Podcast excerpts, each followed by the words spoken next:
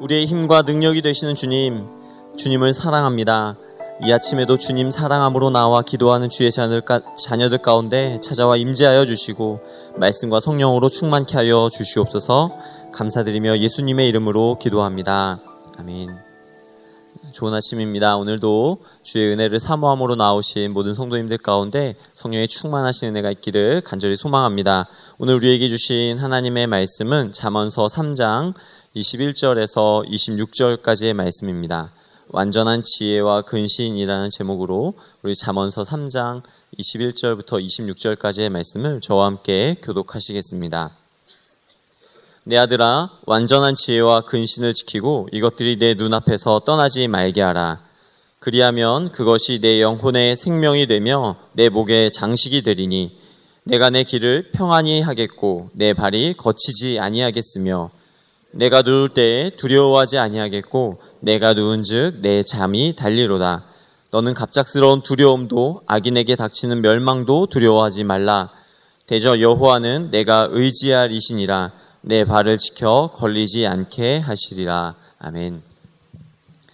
어, 잠언은 욥기 전도서와 함께 히브리 지혜 문학을 대표하는 성경입니다. 지혜 문학이라는 단어에서 알 수 있듯이 잠언의 이 말씀은 사람들로 하여금 지식과 명철에 이르도록 교육하고 현명한 판단과 의와 정의와 공평함에 대한 교훈을 주며 특히 청년들로 하여금 유난히 상처받기 쉬운 그 시기에 분별력을 발휘할 수 있도록 살아가는 데에 꼭 필요한 삶의 지혜와 구체적인 지침들을 주고 있습니다.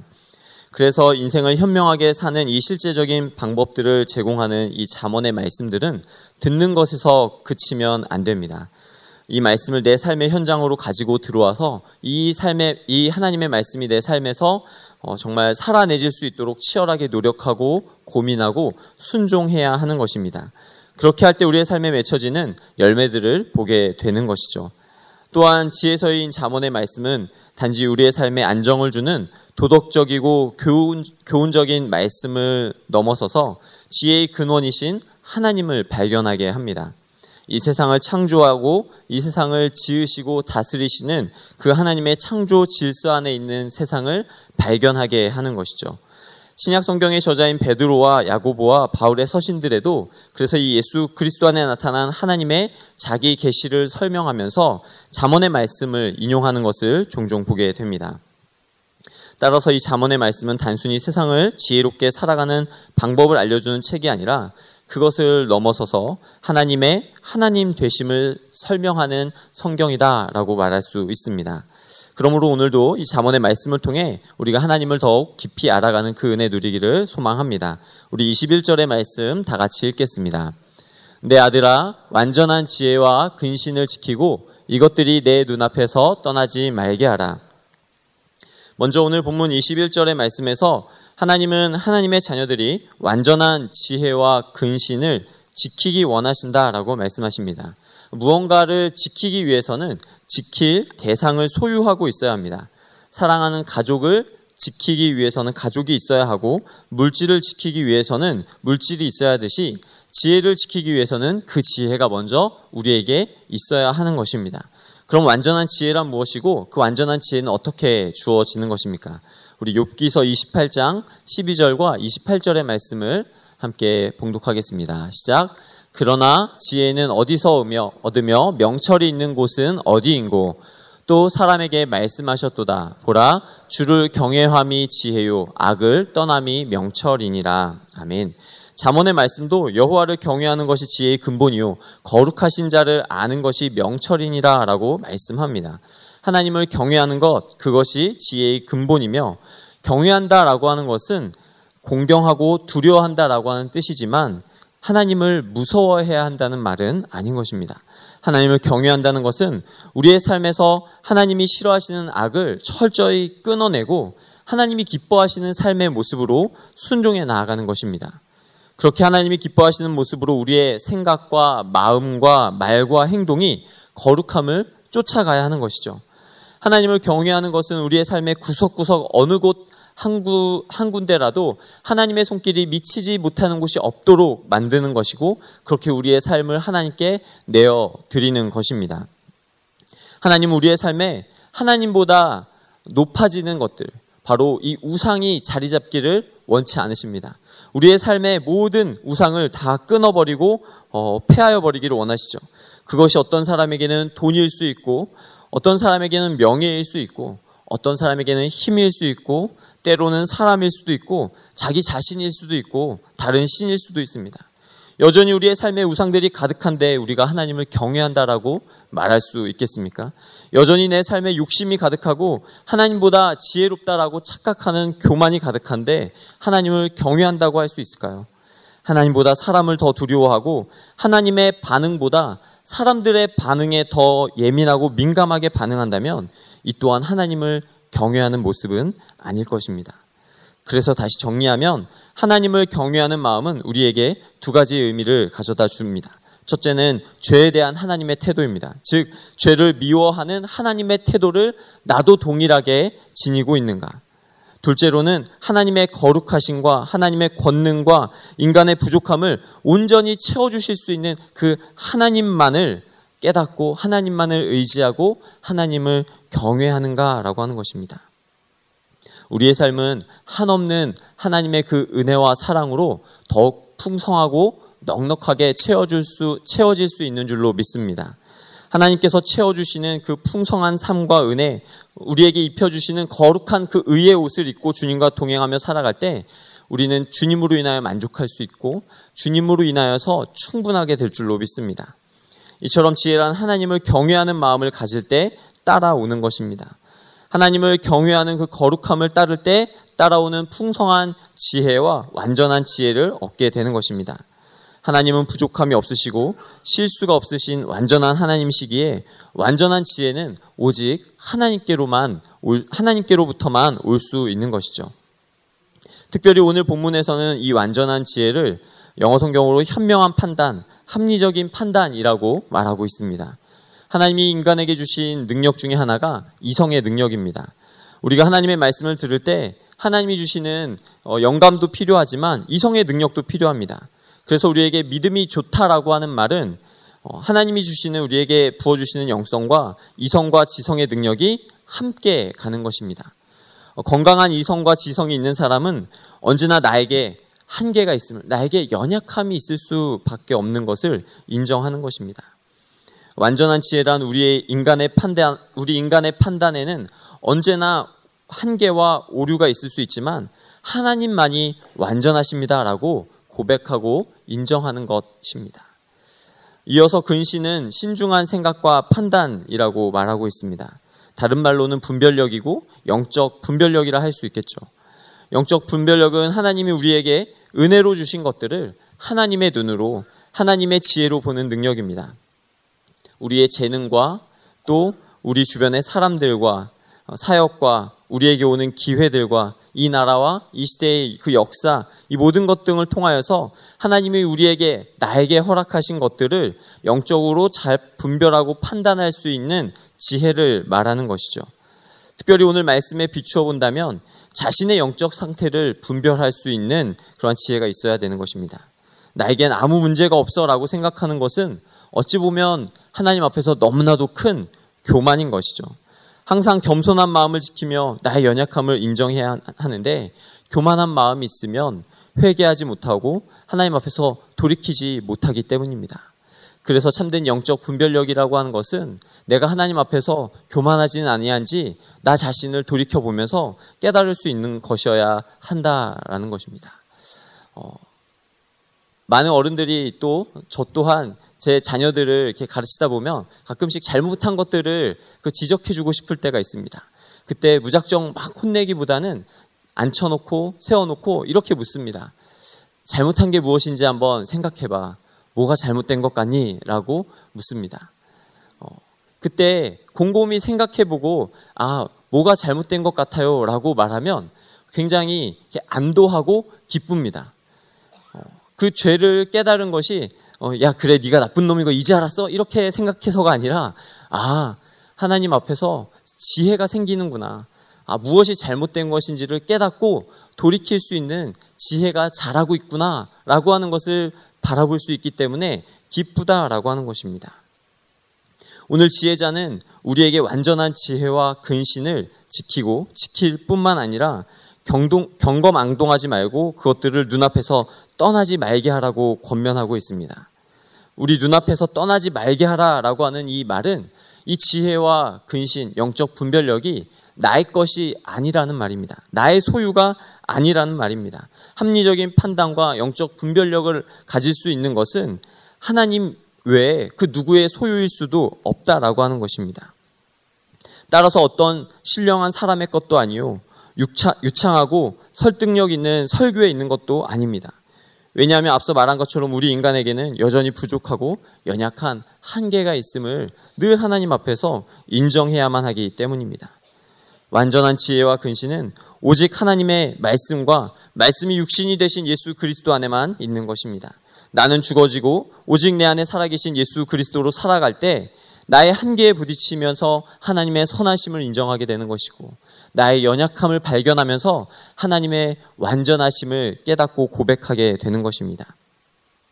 이천 년 전 예수님이 이 땅에 오셨을 때 어땠습니까?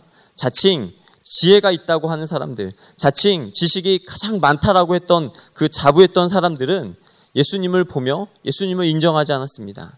예수님을 보며 그들은 예수님 주변을 맴도는 구경꾼이 되었습니다. 예수님을 모함하고 핍박하고 그를 십자가에 못 박았죠. 하지만 마음이 가난한 자, 병들고 지친 자, 그의 부르심 앞에 겸손하게 엎드리며 회개하고 삶을 돌이킨 자들, 바로 예수 그리스도를 자기의 삶으로 영접한 자들, 그들에게는 하나님께서 하나님의 영광을 보여주셨습니다. 하나님의 선하시고 완전하심을 경험하게 하신 것입니다. 마음의 중심을 오신 하나님께서 말이 앞서는 자들보다 삶의 행실을 통해 귀한 열매를 맛보게 하신 것이죠.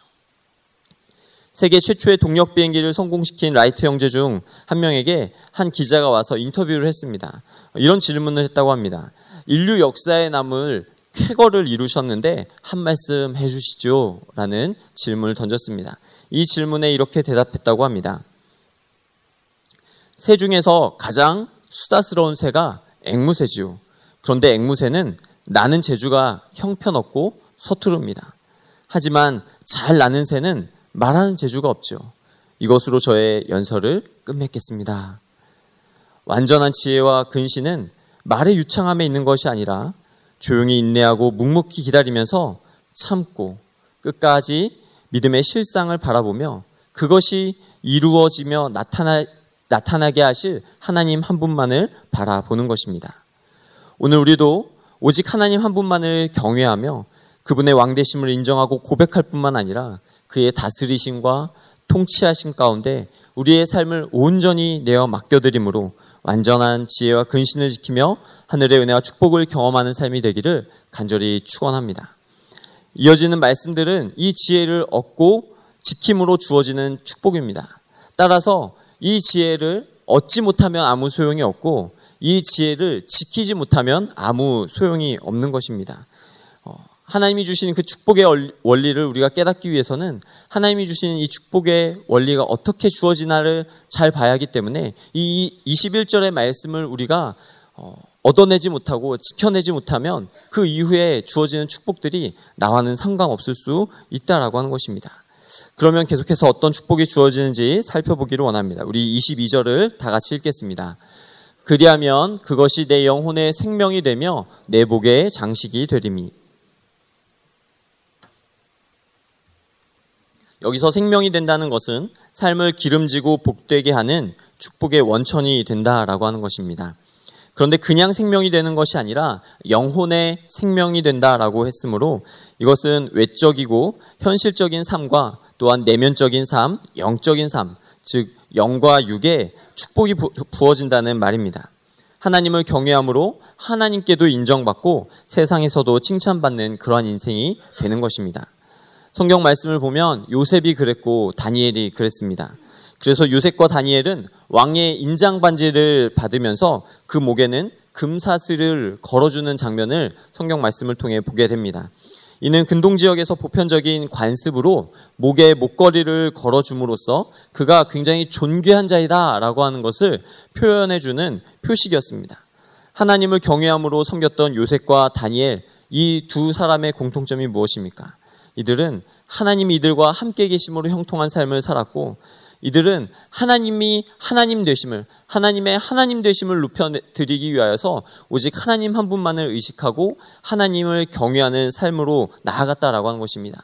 사람에게 잘 보이려고 했던 것이 아니라, 사람에게 인정받으려고 했던 것이 아니라 하나님의 하나님 되심을 높이고 나타내자 세상의 부귀와 칭찬과 칭찬과 명예는 그냥 그저 따라오게 되었더라라고 하는 것을 보여주는 것이죠. 따라서 하나님의 사람으로서 우리가 인정받고 칭찬받는 길, 그것은 바로 하나님을 경외하고 하나님만을 더 잘 섬기는 것이 우리가 이 땅에서 하나님이 보시기에 칭찬받고 이 땅에서 세상에서도 부귀와 존귀와 인정을 받는 비결이다라고 하는 것입니다. 계속해서 지혜와 근신을 지킨 자들에게 나오는 주어지는 축복이 있는데요, 바로 평안입니다. 우리 이십삼 절에서부터 이십오 절까지의 말씀을 다 같이 읽겠습니다. 내가 내 길을 평안히 행하겠고 내 발이 거치지 아니하겠으며 내가 누울 때에 두려워하지 아니하겠고 내가 누운 즉 내 잠이 달리로다. 너는 갑작스러운 두려움도 악인에게 닥치는 멸망도 두려워하지 말라. 완전한 지혜와 근신을 지킴으로 주어지는 이 어, 주어지는 복은 바로 어, 그 다음 복은 바로 평안입니다. 즉 샬롬이죠. 하나님과 올바른 그 관계 가운데 있을 때 주어지는 복이 샬롬이고, 하나님으로부터 멀어지고 멀어질수록 경험하게 되는 것이 바로 두려움입니다. 하나님께서는 출애굽한 이스라엘 백성들과 광야 생활을 하며 그들에게 가르치신 것이 있습니다. 하나님과 함께하는 법, 하나님 안에서 어떻게 건강하고 하나님과의 바른 관계를 맺을 수 있는지 하나님은 출애굽한 이스라엘 백성들에게 그것들을 가르치시고 하나님 안에 거하는 삶을 살아가도록 그들을 훈련하셨습니다.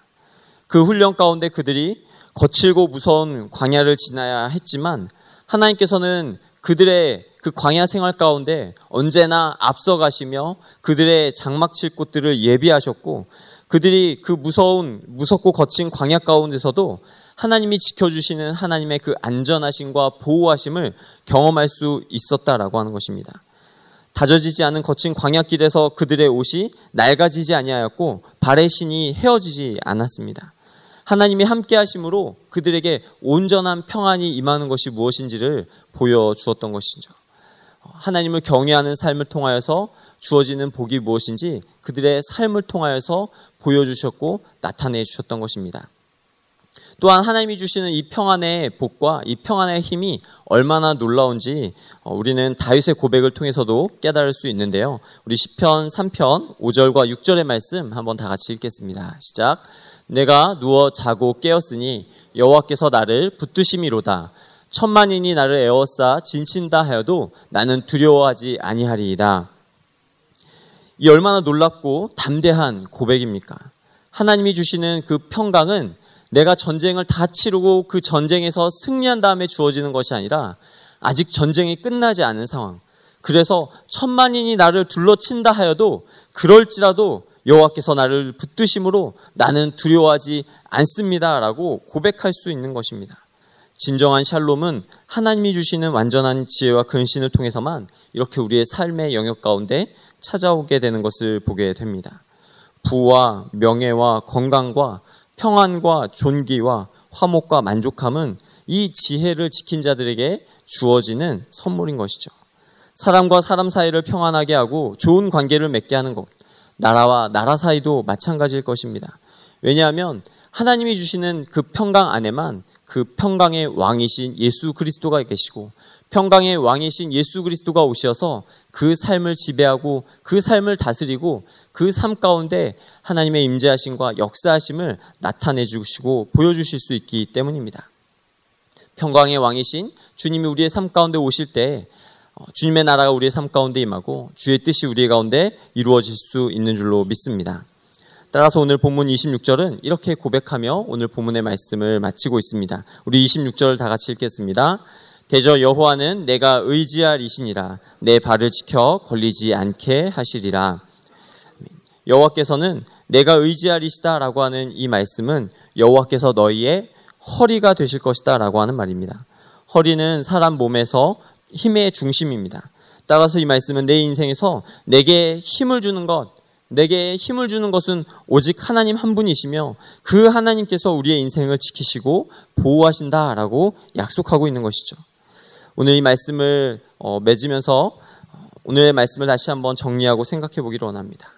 하늘의 풍성한 은혜와 지혜를 우리에게 주시기를 원하시는 하나님, 그 하나님은 우리가 그 완전한 하늘의 지혜와 또 영적 분별력을 얻을 뿐만 아니라 지키며 살아가기를 원하십니다.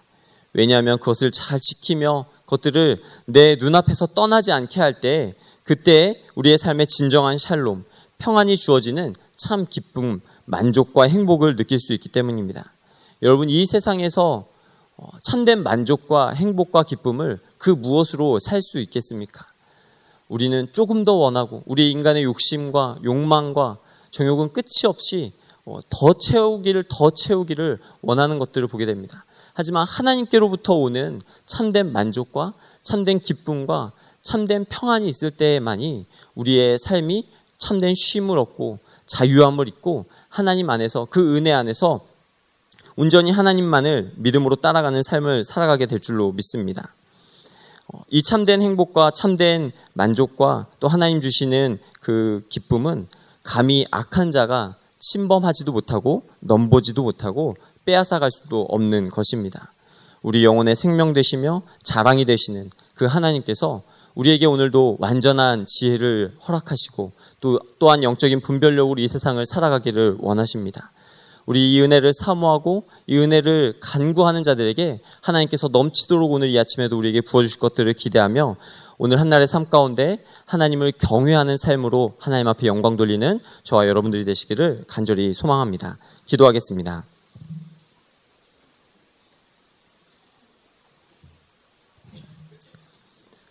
모든 지혜의 근본이신 하나님, 오늘 우리에게 완전한 하늘의 지혜와 은혜를 부어주시기 원합니다. 하나님, 그리하여서 우리가 주님께서 주신 그 완전한 지혜와 근신을 지키고 떠나지 않음으로 영원한 생명이 우리의 삶 가운데 더해지며 또한 귀중히 여김을 받는 인생 되게 하여 주옵소서.